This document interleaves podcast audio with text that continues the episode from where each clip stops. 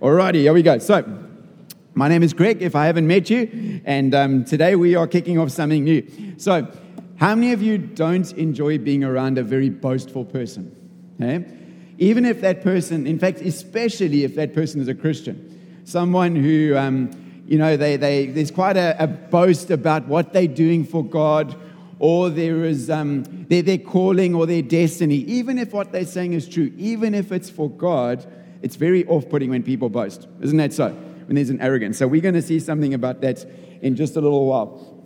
We're kicking off today with a series on the life of Joseph. How many of you love Joseph's story? It's a fascinating story. It's one of my favorites in the Old Testament. And we're going to look at three snapshots of Joseph's life this Sunday and the next two Sundays to follow. So today we're looking at puffed up prophet. Next week it'll be patient prisoner, and it'll be gracious governor for the final week. All right, and another reason why we're looking at his life is because Joseph is a type of Christ. Okay, so in other words, when we speak of types, we're speaking about a person or a thing in the Old Testament um, that, that points ahead to a person or thing in the New Testament. Is that okay? So, in other words, if Joseph is a type of, of Christ, his life points ahead to the life of Jesus. Does that make sense? Okay? And in fact, some say that Joseph is the greatest type of Christ in the Old Testament. There are so many similarities in Joseph's life that points ahead to the life of Jesus. We're going to look at that. So we're going to, even as we read today, why don't you keep an eye out for them? You'll see them as we go. You can pick up on them, and uh, we'll talk about them a little later on. We're not going to cover them all today, and we'll look at the significance too of what it points to in Jesus' life. All right, so are you ready? Ready to dive in? Okay. Now, Joseph's story covers about 14 chapters in Genesis. We're not going to cover 14 in three weeks, believe me, just snapshots. But let's start at the beginning today. If you want to turn to Genesis chapter 37, verses 1 to 11. Genesis 37, verses 1 to 11. You can follow in your Bibles. Um, it's too much, unfortunately, to put on the screen behind me. They're big chunks of text. So uh, either follow in your Bible or, or you can listen. I'm reading from the, the latest version of the NIV. All right. Genesis 37, 1 to 11. This is the account of Jacob's family line, starting from verse 2.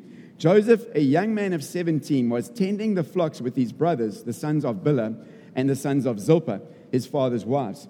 And he brought their father a bad report about them. Now, Israel loved Joseph more than any of his other sons because he had been born to him in his old age. And he made, him an, he made an ornate robe for him. When his brothers saw that their father loved him more than any of them, they hated him and could not speak a kind word to him. Joseph had a dream, and when he told it to his brothers, they hated him all the more. He said to them, Listen to this dream I had. We were binding sheaves of grain out in the field when suddenly my sheaf rose and stood upright, while your sheaves gathered around mine and bowed down to it. His brothers said to him, Do you intend to reign over us? Will you actually rule us? And they hated him all the more because of his dream and what he had said. Then he had another dream, and he told it to his brothers. Listen, he said, I had another dream, and this time the sun and moon and 11 stars were bowing down to me. When he told his father as well as his brothers, his father rebuked him and said, What is this dream you had? Will your mother and I and your brothers actually come and bow down to the ground before you? His brothers were jealous of him, but his father kept the matter in mind. All right, just an amazing tension created right from the start. And you can see there's some pretty toxic family relationships. All right, let's look at the characters, beginning with Jacob, the father. All right, so if you go back up the family tree for these guys, you'll see that there was a history of favoritism. All right, you'd have hoped that Jacob would have learned his lesson, but he didn't. He just continued this thing of favoritism. So he'd loved Rachel more than Leah and uh, he now seemed to love this son. This was Rachel's firstborn son more than any of his other sons. It would have been one thing if he kept it to himself, you know. Just in his heart, he thought, oh, that's actually my boy, I like him more, you know. But he made no attempt whatsoever to hide the fact that he loved this boy more than the rest. And what he did is, as we read, he gave everyone a visual reminder of the fact that this was his boyki. Okay, I'm wearing one of my brightest shirts I thought today. All right, he gave them, he gave Joseph a robe this ornate robe, as we read in the NIV. And uh, the ESV calls it a, a robe of many colors. It was a visual reminder to every time they saw it, they were reminded this guy is the favorite. Okay? And um, because the Hebrew wording is a bit unclear, we're not sure quite what it was about this, this garment. that set it apart from the, the, the clothing the other brothers were wearing. But this is the thing it's not a case of Jacob going down to uh, Edgar's and buying the most expensive shirt he could find for Joseph and then swinging past the, uh, the local flea market and buying some good third, fourth, fifth, sixth, seventh hand clothing for the rest of the boys. That's not what this is about. It's about what it symbolized. It's about what it symbolized. So, this robe that Joseph was wearing was a status symbol, you might say. It was something that indicated he had a favored position. In fact, it might even indicated that in Jacob's eyes, the father's eyes, he actually had authority even over his brothers. He was wearing something that a firstborn son, for example, might have worn, and obviously he was very far from being the firstborn. Okay, so can you see it? So it's the message it conveyed to everyone in terms of what it meant to wear this thing. So J.H. Sailhamer writes this. He says, Jacob's preferential treatment of Joseph was the central problem that initiated the action of the story, for it angered Joseph's brothers and turned them against him. Okay? The way I see it, without the father's preferential treatment, Joseph would just have been another irritating little brother.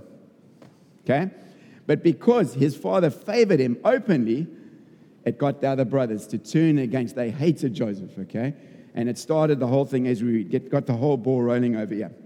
And I think parents and grandparents here today, a great reminder to us. You see the damage that this favoritism opens up and uh, we've got to be so careful with our kids, with our grandkids, that we don't show favoritism like this. Amen. Isn't it true?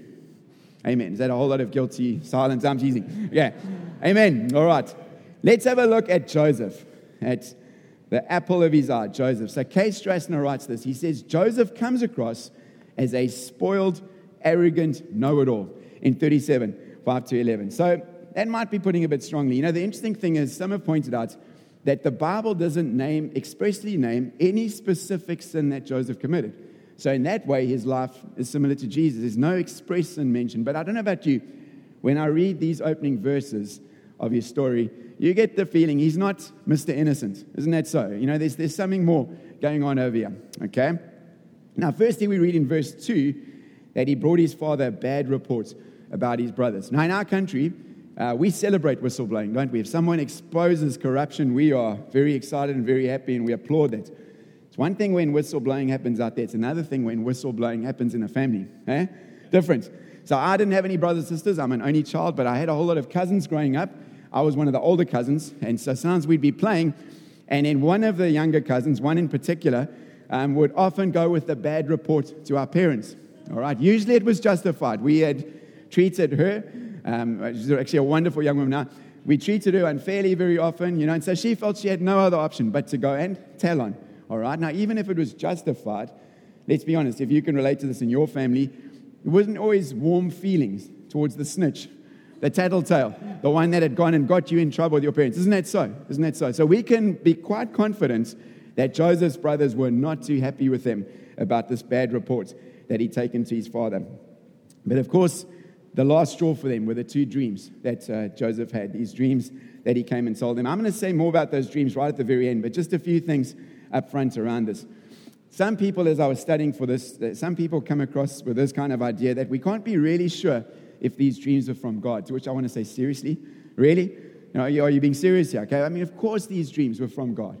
These were prophetic dreams. These were dreams that were fulfilled. The brothers would indeed bow down before Joseph. We'll see that in, uh, in a couple of weeks' time. So they were prophetic dreams from God, all right? And uh, now this is the thing, okay? Even before Joseph had the dreams, we read in verse 4 that his brothers hated him and could not speak a kind word to him. So things were already toxic, okay? It wasn't good at all, all right? And uh, you got to think that as he's parading around in his technicolor dream coats, surely he's got to pick up the vibes. I mean, surely he's 17. He has to be aware that these oaks hate his guts, all right? So this brings me then to a key question, okay? Why on earth did Joseph decide to share his dreams with his brothers? Not just one, but both of them. Okay? I mean, just think about it. And we, we're going to go through it now as well. Let's look at this together.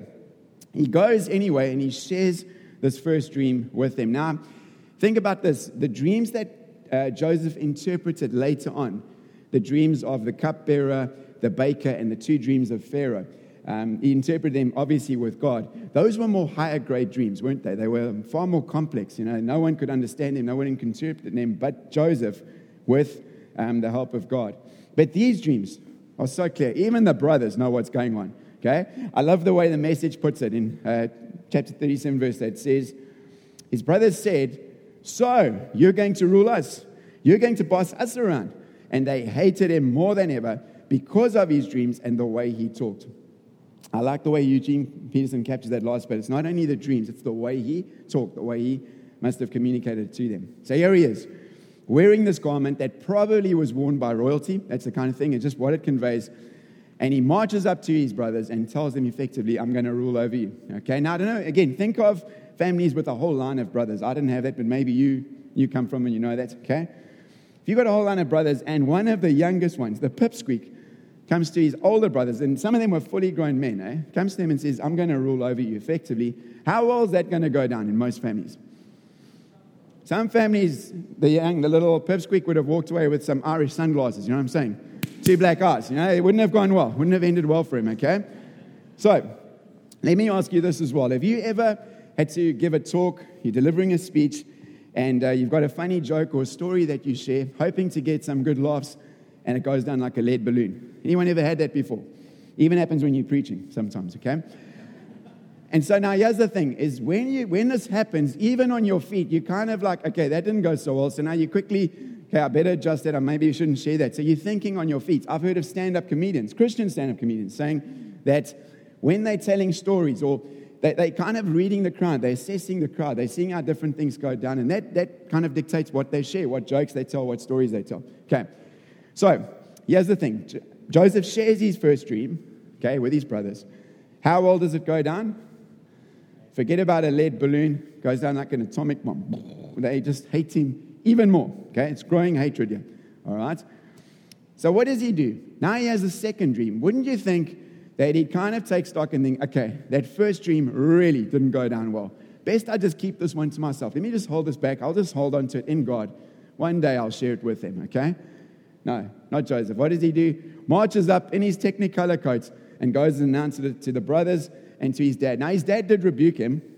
That I, I pictured like this. I picture his dad openly rebuke him in front of the brothers. But we also read that his father kept the thing in his heart. So he took it, took it to mind, eh? I think it was. Yeah, took it to mind. In other words, this is what I picture is that the father, Jacob, is speaking out. No, that's wrong. Wrong, my boy. But in his heart, he's thinking, oh, daddy's little prince. Go, my boyki, you know? He's got this thing in, yeah, okay? Conflicted again. This is his favorite. Kind of rooting for him on the inside. But the brothers are not impressed. And we see his jealousy as well. Not only they hate him, they're jealous of him. All right? Talk about not reading the crowd, friends. Not reading the crowd at all. I mean, it's just why go and share the second dream with already hate filled brothers? They hate you. Now you're going to tell them this. Perhaps he was silly. Perhaps he was naive. Perhaps he was a little immature at 17. But I think it was more than that. I do think today's message title is Puffed Up Prophets. I think Joseph was a little puffed up, a little full of himself, just going and rubbing his brothers' noses in it again a second time. Okay? And uh, some boastfulness mixed in, I think, with those motives. Let's just put it that way. So if I had to sum up the roles of the father and the son, this is how I read it. Okay, I'd put it to you like this Jacob openly treated Joseph as his favorite son, and Joseph openly behaved like the favorite son. Okay? It's bad enough his father saying, effectively, as my favorite, but Joseph also rubbed it in. He behaved like the apple of his father's eye, okay? And so we move on to the older brothers. Three times in these opening verses, we read that they hated him, okay? We're not talking about just a little rough patch, a little bit of sibling rivalry, a little time where some siblings don't get on. They hated him. And it was a growing hatred that we read of as well, okay? Unsurprisingly, they were jealous of him. And this hatred and jealousy would spur them on to do something drastic that we're going to read about now. So let's turn to Genesis 37, and we're going to read from verses 12 to 28. Now his brothers had gone to graze their father's flocks near Shechem. And Israel said to Joseph, As you know, your brothers are grazing the flocks near Shechem. Come, I'm going to send you to them. Very well, he replied. So he said to him, Go and see if all is well with your brothers and with the flocks, and bring word back to me. Then he sent him off from the valley of Hebron. When Joseph arrived at Shechem, a man found him wandering around the fields and asked him, What are you looking for? He replied, I'm looking for my brothers. Can you tell me where they are grazing their flocks? They have moved on from you, the man answered. I heard them say, Let's go to Dothan. So Joseph went after his brothers and found, found them near Dothan. But they saw him in the distance, and before he reached them, they plotted to kill him. Here comes that dreamer, they said to each other. Come now, let's kill him and throw him into one of those cisterns and say that a ferocious animal devoured him. Then we'll see what comes of his dreams. When Reuben heard this, he tried to rescue him from their hands. Let's not take his life, he said. Don't shed any blood. Throw him into the cistern here in the wilderness, but don't lay a hand on him. Reuben said this to rescue him from them and take him back to his father. So when Joseph came to his brothers, they stripped him of his robe, the ornate robe he was wearing, and they took him and threw him into the cistern. The cistern was empty, there was no water in it. As they sat down to eat their meal, they looked up and saw a caravan of Ishmaelites coming from Gilead. Their camels were loaded with spices, balm, and myrrh, and they were on their way to take them down to Egypt. Judah said to his brothers, What will we gain if we kill our brother and cover up his blood? Come, let's sell him to the Ishmaelites and not lay our hands on him. After all, he is our brother, our own flesh and blood. His brothers agreed. So when the Midianite merchants came by, his brothers pulled Joseph up out of the cistern and sold him for 20 shekels of silver to the Ishmaelites, who took him to Egypt. All right. You can see how these two dreams had got under the brother's skin, eh? When they see Joseph coming, what do they say? They don't say, oh, look, here comes daddy's boy. Eh? No, no, here comes that dreamer. Here comes that dreamer. And their plan to kill him, if you look, the real motive behind it is, let's kill him, and then we'll see what comes of those dreams of his. Eh? You can see how much it irked him. So it's bad enough that Jacob displayed favoritism as a father, openly displayed it. And uh, as we've seen, Joseph, I don't believe, was innocent either. I think we can agree on that. But it's no excuse for what the brothers did. They were a pretty cold hearted bunch. I've got to say that to you. Eh? I mean, they, they take him, they plan to kill him, they throw him into the cistern, and uh, then we read they just calmly sit down and eat their food while he's in a place with no food, no water, and uh, yeah, living large out there.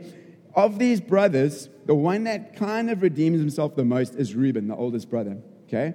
We read that he's the one who plans to rescue Joseph, plans to kind of sneak back and try and help him out. He's the one who says, No, no, no, don't kill him, don't kill him, don't kill him, just throw him into the cistern, okay? Wait. He must have left because actually I stopped at verse 28, but if you read verse 29, we read that he returned, Reuben returned, found the cistern empty, and then tore his clothes, okay? So he made an attempt. His plan was to sneak back and try to rescue his brother. And so some have said that whilst it's good, he did at least try to take a stand. He was the oldest son he was in a position of leadership. He should basically have done more. He should have openly stood up for Joseph, not planned to try and sneak back later and rescue him.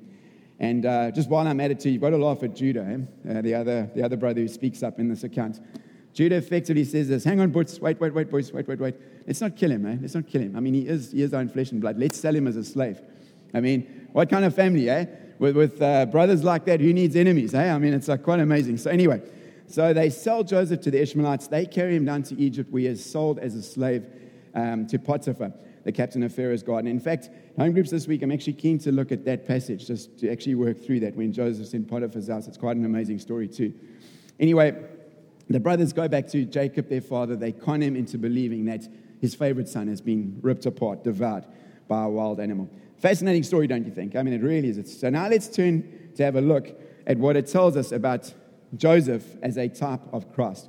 And I'm working through is a great list, just helpful similarities prepared by a guy called Andrew Bernhardt. And uh, we won't be able to look at all the New Testament scriptures. Going to move through this fairly quickly. We'll highlight some for you. All right, so here we go. How does Joseph's life point here to Jesus? So both of them were beloved sons of their father. Um, Matthew 3, verse 17, the ESV, when Jesus baptized, we read this. And behold, a voice from heaven said, This is my beloved son with him I'm well pleased. Okay? The father speaking over Jesus. Both of them were firstborn sons to their mothers. So Joseph was firstborn to Rachel, Jesus, of course, firstborn to Mary. Both of them, it was prophesied over them that they would be rulers. This came through in Joseph's two prophetic dreams that he received. And then there were many prophecies over Jesus' life, hundreds of years before he was born. Here's one example in Daniel chapter 7, verses 13 and 14. In my vision at night, I looked, and there before me was one like a son of man coming with the clouds of heaven. He approached the Ancients of Days and was led into his presence. He was given authority, glory, and sovereign power. All nations and people of every language worshipped him. His dominion is an everlasting dominion that will never pass away, and his kingdom is one that will never be destroyed. Amazing. Joseph was sent by his father to his brothers. Jesus was sent by his father first to Israel. That's where his primary target was Israel. And then obviously the gospel would spread from there.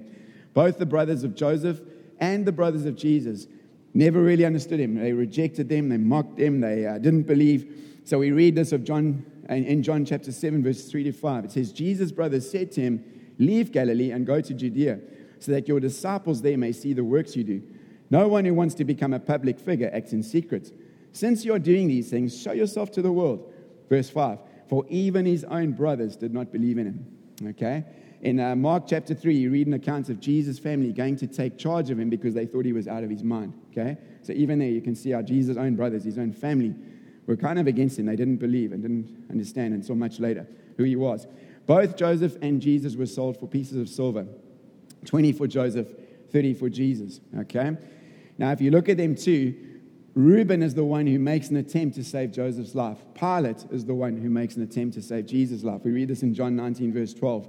From then on, Pilate tried to set Jesus free, but the Jewish leaders kept shouting, and it goes on there, the rest of the story. But here's the thing feeling is that well, both Reuben and Pilate, by virtue of their position, the authority they carried, they should have done a whole lot more to save Joseph and Jesus, respectively. Now, I don't know about you, can, I can imagine Joseph crying out, pleading for his life when his brothers overpowered him, when they threw him in that cistern, when his life was in the balance, and then when they hauled him out later on. Okay?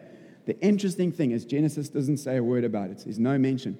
So, in that way, again, it points ahead to the way that Jesus would suffer in silence, as was prophesied famously in Isaiah 53, verse 7. Speaking of Jesus, he was oppressed and afflicted, yet he did not open his mouth.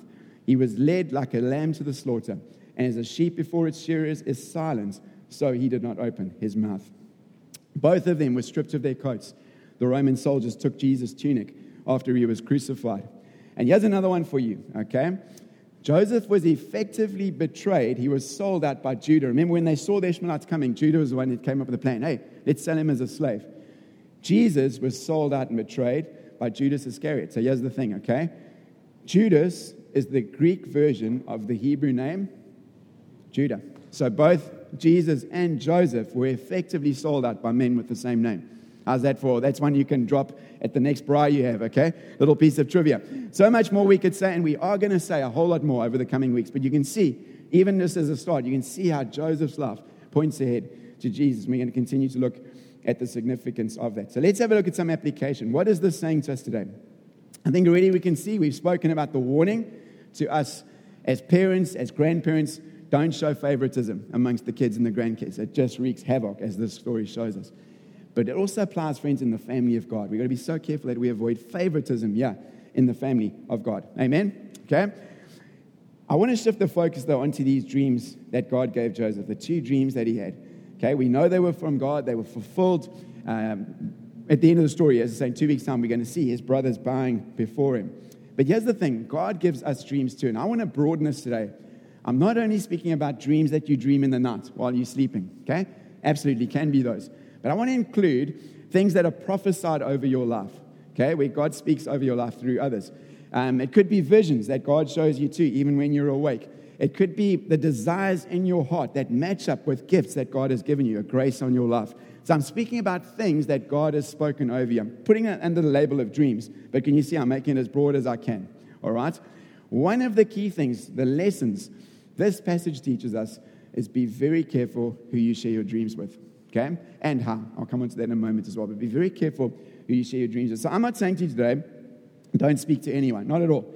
There are people we should share these dreams, broad category dreams with. We want people to be standing with us in faith, praying for us, speaking life over those things, encouraging us when we're going through our challenging times, okay? Um, so, not saying don't share it with anyone, but just be very careful who you do. And this is something that Jesus demonstrates for us. Jesus knew his life purpose. But he kind of held it back, eh, until the very end. Now, obviously, there were reasons why he couldn't just go and announce it to everyone, but even with his own disciples, Jesus left it as late as he could before he spoke to them. And sometimes he'd reveal it to very unlikely people, like the woman at the well, to say, I am the Messiah. And when Jesus told people that there was never a swagger, never, I'm the Messiah, you know, kind of, and just waiting for them to all collapse in front of him, that was never the thing. There was such humility. Unlike, as we said, Joseph, where it just looks like there was this pride laced in as he spoke about these dreams.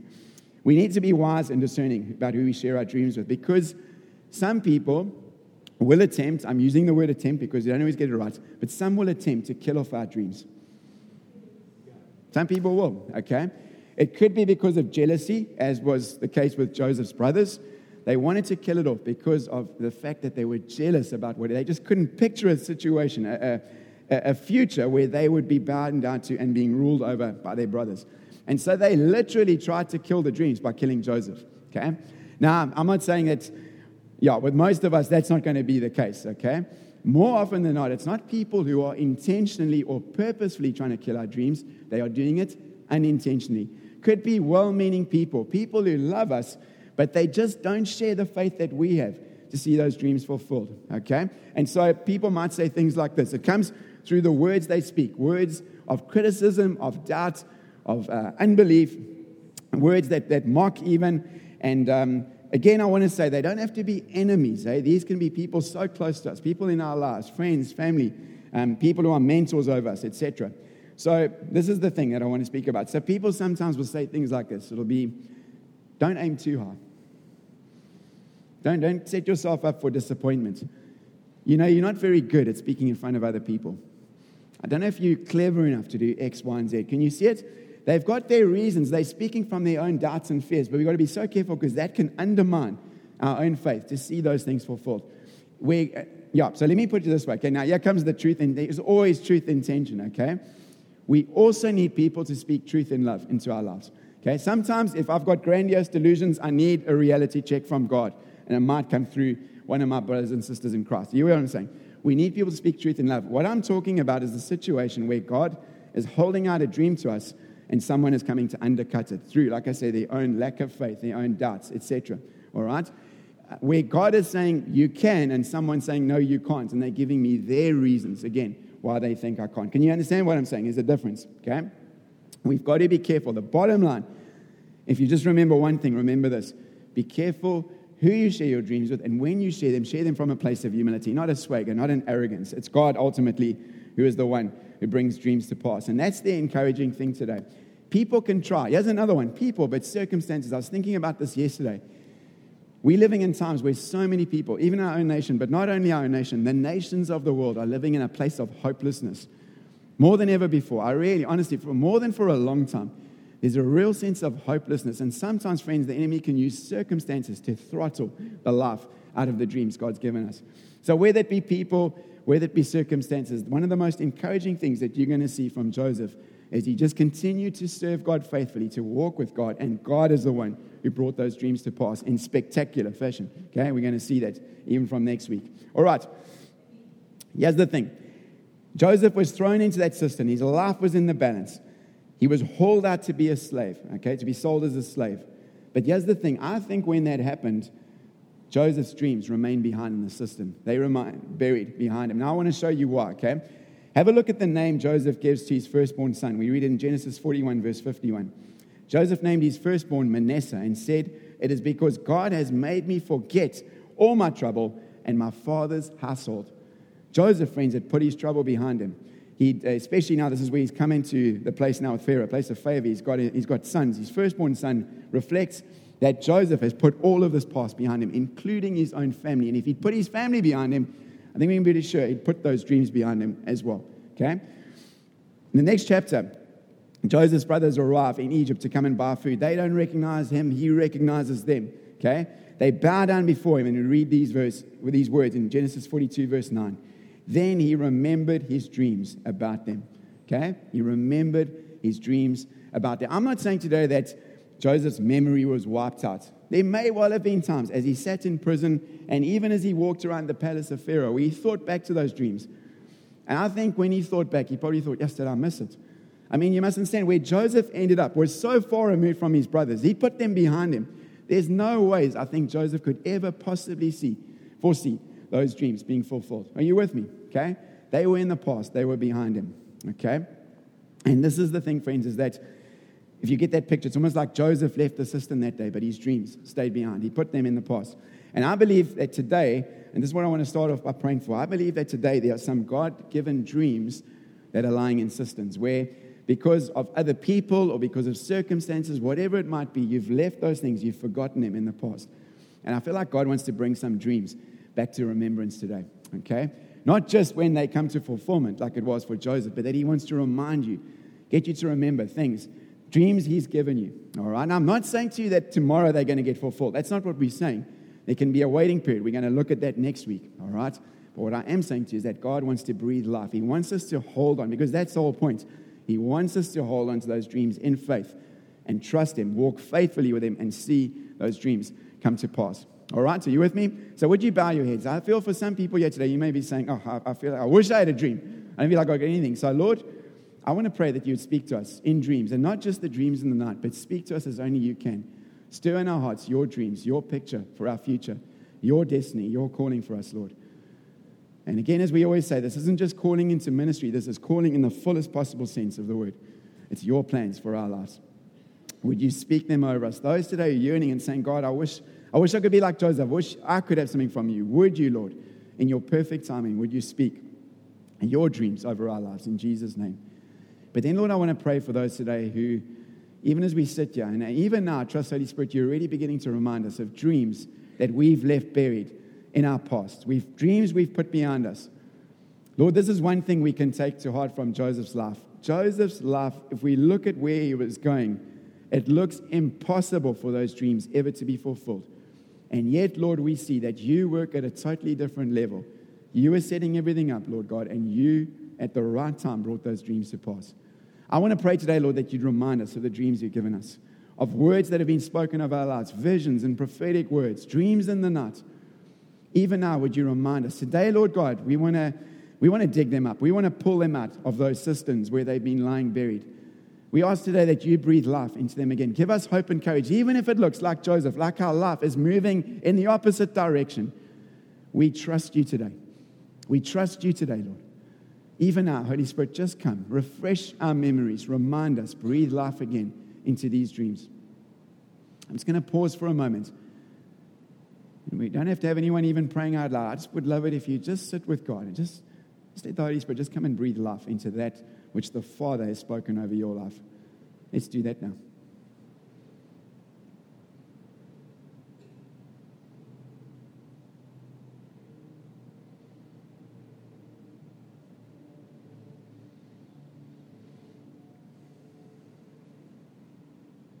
Thank you, Lord.